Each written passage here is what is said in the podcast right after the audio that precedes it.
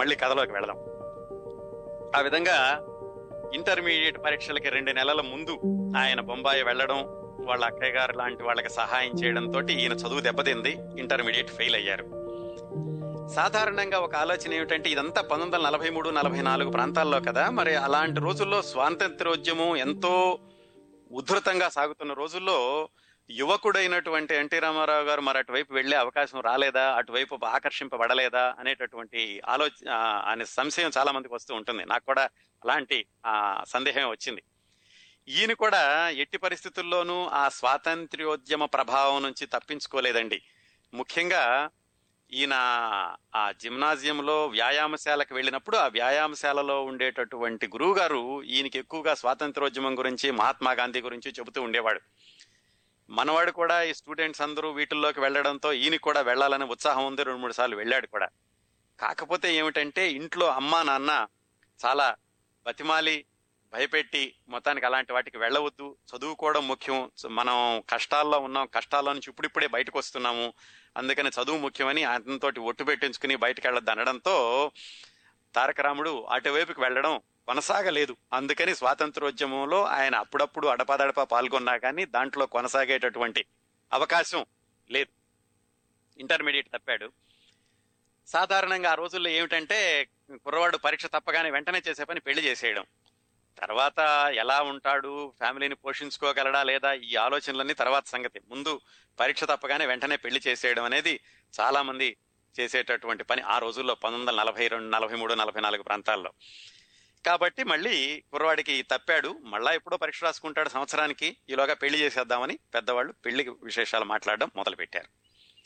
ఇక్కడ మళ్ళా ఒకసారి వీళ్ళ కుటుంబ సభ్యుల దగ్గరికి వెళదాం. ఈ వీళ్ళ అమ్మగారికి కజిన్ బ్రదర్ అంటే వీళ్ళ అమ్మగారి పేరు వెంకట్రామమ్మ కదా. ఆవిడకి కజిన్ బ్రదర్ అవుతాడు చెంచయ్య గారని వీళ్ళ ఊరు పక్కనే కొమరవోలని ఆ ఊళ్ళో మునసబుగా ఉండేవాడు. బాగా ఉన్నవాళ్ళే వాళ్ళు. ఆ చెంచయ్య గారికి ఒక అమ్మాయి. ఆ అమ్మాయి పేరు బసవరామ తారకం. ఈయన నిమ్మకూరులో ఉండగానే వరుసకి మేనమామ అవుతాడు ఈయన. ఎందుకంటే వీళ్ళ అమ్మగారి కజిన్ బ్రదర్ అనుకున్నాం కదా. అందుకని అప్పుడప్పుడు కూడా ఈయన కొమరవాళ్ళు వెళ్ళడం వాళ్ళ ఇంటికి వెళ్ళి వాళ్ళ ఇంట్లో ఉండడం ఈ బసవరామ తారకం అమ్మాయిని చూడడం ఇదంతా జరుగుతూ ఉండేది. ఆ అమ్మాయి వాళ్ళకి రెండో అమ్మాయి. వాళ్ళ అబ్బాయి పేరు ఉమామహేశ్వరరావు. ఈ అమ్మాయి తర్వాత వాళ్ళకి రుక్మాంగద వరప్రసాదరావు. నాలుగో అబ్బాయి మల్లికార్జునరావు. ఆ తర్వాత మాలతి అని ఇంకొక అమ్మాయి. ఐదుగురు పిల్లలు అనమాట ఆయనకి. ఆ బసవరామ తారకం అన్న ఆవిడని ఈయన చూస్తూ ఉండేవాడు. ఈ కుర్రవాడిని చూసి చక్కగా కష్టపడి చదువుతున్నాడు విజయవాడలో చదువుకుంటున్నాడు అన్న దీంతో ఆ చెంచయ్య గారికి అనిపించింది. ఆయనే వెంకటరామమ్మ గారికి చెప్పాడు మా అమ్మాయికి మీ అబ్బాయిని చేసుకుంటే బాగుంటుంది అని. ఈ చేసుకోవడానికి వీళ్ళకి అభ్యంతరం లేదు. బాగా ఉన్నవాళ్ళే చెంచయ్య గారు కూడా ఆయన కూడా మున్సబు.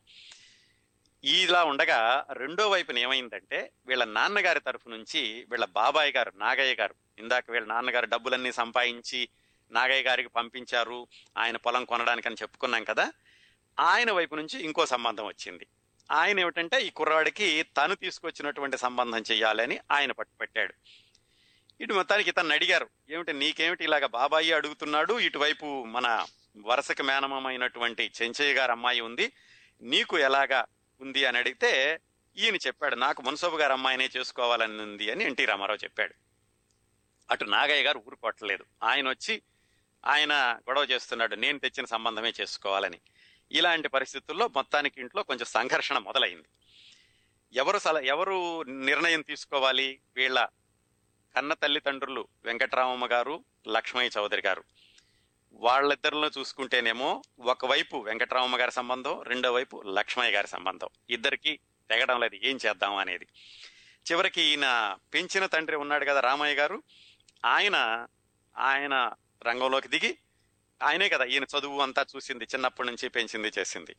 ఆయన ఏమంటాడంటే ఆయన కూడా ఇటు చెంచయ్య గారికే ఓటు వేశాడు. మున్సబు గారు అమ్మాయినే ఇద్దామని చెప్పేసి.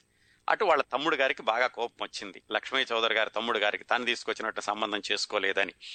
ఈ హడావిడిలో చివరి చిట్ట చివరి నిర్ణయం రామయ్య గారే నిర్ణయం తీసుకుని ఏమైనా సరే ఈ కుర్రాడికి చెంచయ్య గారి అమ్మాయినే ఇచ్చి పెళ్ళి చేయాలి అని ఆయనే తుది నిర్ణయం తీసుకున్నాడు. వీళ్ళ అమ్మగారికి నాన్నగారికి కూడా కొంచెం బాధ కలిగింది. వాళ్ళు ఇంకా విజయవాడలోనే ఉన్నారు. వాళ్ళకి బాధ కలిగింది. చివరికి రామయ్య గారు చంద్రమ్మ గారు మాత్రం నిమ్మకూరులో ఉన్నారు కదా? వాళ్ళు ఎన్టీ రామారావుని నిమ్మకూరు తీసుకొచ్చేసి ఇంకా పెళ్ళి విషయాలన్నీ మాట్లాడటం మొదలుపెట్టారు. వాళ్ళ అమ్మగారు నాన్నగారు మాత్రం విజయవాడలోనే ఉన్నారు. ఇటువైపు వాళ్ళ నాన్నగారి తమ్ముడు కదా సంబంధం తీసుకొచ్చి వీళ్ళు ఒప్పుకుంది. ఆయనకి కోపం వచ్చింది.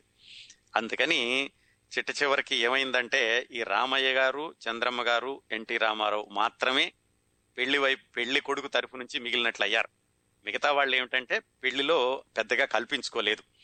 ఇంకా ఒక్కడే ఇతను ఒక్కడే తిరగడం శుభలేఖలన్నీ అచ్చు వేయించుకోవడం అందరికి ఇవ్వడం తనే తీసుకెళ్ళి విజయవాడ కన్న తల్లిదండ్రులకి ఇవ్వడం వాళ్ళ అమ్మగారు కూడా చాలా బాధపడ్డారట అయ్యో రాలేకపోతున్నాను వస్తే మళ్ళా నాన్నగారి తరఫు వాళ్ళు ఏమనుకుంటారో అని చెప్పేసి తనకు కూడా అనిపించింది. నేను ఒక్కడనే కదా నేను నిర్ణయం తీసుకోబట్టి రామయ్య గారు కూడా నన్ను బలపరిచాడు. నేనే గనక ఒప్పుకునుంటే బహుశా మరి నాగయ్య గారు అమ్మాయిని చేసుకుని నాగయ్య గారు తీసుకొచ్చిన సంబంధం చేసుకునుంటే వీళ్ళందరూ కూడా ఇంత ఇదిగా ఉండేది కదా తను బాధపడ్డాడు. కానీ ఎట్లాగైనా కానీ మనసుని మార్చుకోలేడు కదా ఆయనకున్నటువంటి కోరికతోటి చివరికి బసవరామ తారకం గారినే పెళ్ళి చేసుకోవడానికి అని చెప్పి ఆయన నిర్ణయించుకుని పెళ్ళి పనులన్నీ జరిగినాయి ఈయన పెళ్ళి కొడుకుని చేశారు. పెళ్ళి కొడుకుని చేసినప్పుడు ఊళ్ళో వాళ్ళందరూ వచ్చారు. రామయ్య గారే దగ్గరుండి అన్ని చేయిస్తున్నాడు. ఇటు తాతగారు కానీ నాన్నగారు అమ్మగారు కొరకు అని రాలేదట. మొత్తానికి ఈయనైతే అందరి దగ్గరికి వెళ్ళి ఆ శుభలేఖలన్నీ ఇవ్వడం అందరినీ పిలవడం అన్ని చేశాడు. చివరికి పంతొమ్మిది వందల నలభై రెండు మే ఇరవై ఒకటో తారీఖున వివాహం అయింది. రామారావు గారికి నందమూరి తారక రామారావు గారికి బసవరామ తారకం గారికి పంతొమ్మిది వందల నలభై రెండు మే ఇరవై ఒకటో తారీఖున పెళ్ళయింది. పెళ్ళయ్యి వాళ్ళ అత్తగారింటికి వెళ్ళాడు. అత్తగారింటికి వెళ్ళి కొన్ని రోజులుండి మళ్ళా ఆయన విజయవాడకి తిరిగి వచ్చేసాడు విజయవాడలో అంటే వాళ్ళిద్దరికి పోట్లాట్లు ఏమీ లేదు. వాళ్ళ అమ్మగారికి నాన్నగారికి పోట్లాట్లు ఏమీ లేదు. కాకపోతే అటు తమ్ముడు వైపు నుంచి ఒత్తిడి వచ్చింది కాబట్టి పెళ్ళికి రాలేకపోయారనమాట చివరికి అక్కడికి వెళ్ళాడు. అక్కడికి వెళ్ళి వెళ్ళి అప్పుడు ఆయన ఇంటర్మీడియట్ తప్పాడు కదా. ఇంటర్మీడియట్ తప్పాడు కాబట్టి చేయడానికి ఏమీ లేదు. ఆ మధ్యలో ఈ వివాహం ఇదంతా జరిగింది. ఆయన వెనక్కి వెళ్ళిపోయాడు పెళ్ళి అయిపోయింది వాళ్ళు కూడా చాలా సంతోషించారు. సరే రా అబ్బాయి పెళ్ళంతా బాగా జరిగింది కదా సరే కోడలను తీసుకొద్దాం అనుకుంటూ ఉండగా ఇటువైపు నుంచి ఇంకొక పరిణామం సంభవించింది. మే ఇరవై ఒకటో తారీఖున పెళ్ళైంది పెళ్ళై. వాళ్ళ అత్తగారింటికి వెళ్ళాడు. అత్తగారింటికి వెళ్ళి కొన్ని రోజులు ఉండి మళ్ళా ఆయన విజయవాడకి వచ్చేసాడు విజయవాడలో అంటే వాళ్ళిద్దరికి పోట్లాట్లు ఏమి లేదు. వాళ్ళ అమ్మగారికి నాన్నగారికి పోట్లాట్లు ఏమి లేదు. కాకపోతే అటు తమ్ముడు వైపు నుంచి ఒత్తిడి వచ్చింది కాబట్టి పెళ్ళికి రాలేకపోయారన్నమాట. చివరికి అక్కడికి వెళ్ళాడు. అక్కడికి వెళ్ళి వెళ్ళి ఆయన ఇంటర్మీడియట్ తప్పాడు కదా ఇంటర్మీడియట్ తప్పాడు కాబట్టి. ఆ కొంచెం ఏదో డిస్టర్బెన్స్ వచ్చినట్టుంది. శోభన్ గారు మీరు హైదరాబాద్ నుంచి ఫోన్ చేస్తున్నారు కదా మళ్ళా ఫోన్ చేయండి. కొంచెం డిస్టర్బెన్స్ వచ్చినట్టుందండి. పెళ్ళయింది. ఆ వ్యవహారం అంతా సద్దుమణిగాక ఇంకొక తీవ్రమైనటువంటి పరిణామం ఏం జరిగిందంటే ఇంతకు ముందు వీళ్ళ నాన్నగారు బాగా డబ్బులన్నీ సంపాదించి వాళ్ళ బాబాయ్ గారికి పంపించారని చెప్పుకున్నాం కదా. మరి ఆయనే ఈ తారక రాముడికి సంబంధం తీసుకొచ్చాడు వీళ్ళు చేసుకోలేదు. ఆ తర్వాత ఏం జరిగిందంటే ఈయన డబ్బులు పంపించాడు పొలం రిజిస్ట్రేషన్ చేస్తాం చేస్తాం అంటున్నారు ఇదిగో అదిగో అంటున్నారు చేయలేదు. ఊళ్ళో నుంచి ఎవరో చెప్పారు లక్ష్మయ్య గారికి. ఏమయ్యా నువ్వు మీ తమ్ముడికి డబ్బులు పంపించావు కదా ఆ పొలం ఆయన అమ్మకానికి పెట్టాడు అని. ఆయన అమ్మకానికి పెట్టడం ఏంటి? అది నేను తీసుకుంటానని కదా నేను డబ్బులు కూడా పంపించాను కదా అని లక్ష్మయ్య గారికి ఏం అర్థం కాలేదు. చివరికి ఏం జరుగుతోంది ఏమిటి అని మొత్తానికి ఆయన నిమ్మకూరు వెళ్ళాడు. ఏం జరిగిందో తెలుసుకుందా అని. ఊళ్ళో వాళ్ళందరూ చెప్పారు ఏమయ్యా నీకు అమ్ముతానన్నటువంటి పొలం ఆయన అమ్మకానికి పెట్టాడు కానీ నాకు తెలుసు నువ్వు డబ్బులు ఇచ్చావు మాకు తెలుసు నువ్వు డబ్బులు ఇచ్చావు మీకోసం అని అందుకని మేమెవరూ పొలం కొనడానికి ముందుకు రాలేదు అని ఊళ్ళో వాళ్ళందరూ చెప్పారు. వీరికి ఏం చేయాలో అర్థం కాలేదు. సొంత తమ్ముడు డబ్బులన్నీ పంపించాడు అంతా సంపాదించినటువంటి డబ్బులన్నీను చివరికి ఎలా చేశాడా అని అనుకున్నాడు. మొత్తానికి ఏమైతే ఆ పొలం మాత్రం లక్ష్మయ్య గారికి రిజిస్ట్రేషన్ చేయలేదు ఇంకో తమ్ముడికి ఇచ్చేశాడట ఆయన. ఇది కృష్ణా జిల్లాలో అందరూ అనుకుంటూ ఉంటారండి చాలా మందికి ఇలా రామారావు గారి నాన్నగారిని వాళ్ళ బాబాయ్ మోసం చేశాడు ఆయన డబ్బులు ఇస్తే పొలం ఇవ్వలేదని ఇప్పటికి కూడా పెద్దవాళ్ళు చెప్పుకుంటూ ఉంటారు. ఇదొకటి జరిగింది. ఈ సంఘటనతోటి ఇంకా దెబ్బతిన్నారు రామారావు గారి ఫ్యామిలీ. ఎందుకంటే మొత్తంగా చూసుకుంటే ముందులో బాగా ఉన్నవాళ్ళే తర్వాత తండ్రి నుంచి విడిపోయే లక్ష్మీ చౌదరి గారు పొలం అంతా అప్పు చేసి పొలం కొని ధాన్యం ధర తగ్గిపోయి అక్కడ పొలం అంతా అమ్ముకుని రావడంతో మళ్ళా కిందకు వచ్చారు విజయవాడ వచ్చి మళ్ళీ సంపాదించుకున్నారు బాగానే సంపాదించుకున్నారు కొంచెం పైకి వచ్చారు మళ్ళా ఆ డబ్బులన్నీ తమ్ముడికి ఇవ్వడం ఆ డబ్బుడు ఆ తమ్ముడు పొలం రిజిస్ట్రేషన్ చేయకపోవడంతో మళ్ళీ కిందకు వచ్చింది వాళ్ళ పరిస్థితి.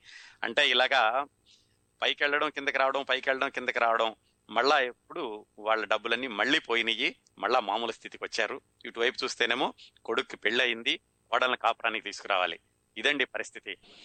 ఇలాంటి సందర్భాలను ఎన్నింటినో ఎదుర్కొన్నాడు ఆయన చిన్నతనం నుంచే. అందుకనే ఆయనకి వేరే పనుల మీద ఏమీ వ్యాపకం ఉండేది కాదు. ఎంతసేపు చదువు కష్టపడడం చదువు కష్టపడడం ఇలాంటి వాటి మీదే ఉండేది అనమాట ఆ విధంగా ఎన్టీ రామారావు గారు ఇంటర్మీడియట్ తప్పడం వివాహం జరగడం సమయంలో వాళ్ళ నాన్నగారి వైపు నుంచి అమ్మగారి వైపు నుంచి కొంచెం వివాదాలు రావడం ఆయన వివాహం విజయవంతంగా జరగడం ఆ తర్వాత వీళ్ళ నాన్నగారు బాబాయ్ గారికి పంపించినటువంటి డబ్బుల విషయంలో కొంచెం తేడా రావడం మళ్ళీ వీళ్ళు ఆర్థికంగా తక్కువ స్థాయికి రావడం జరిగింది.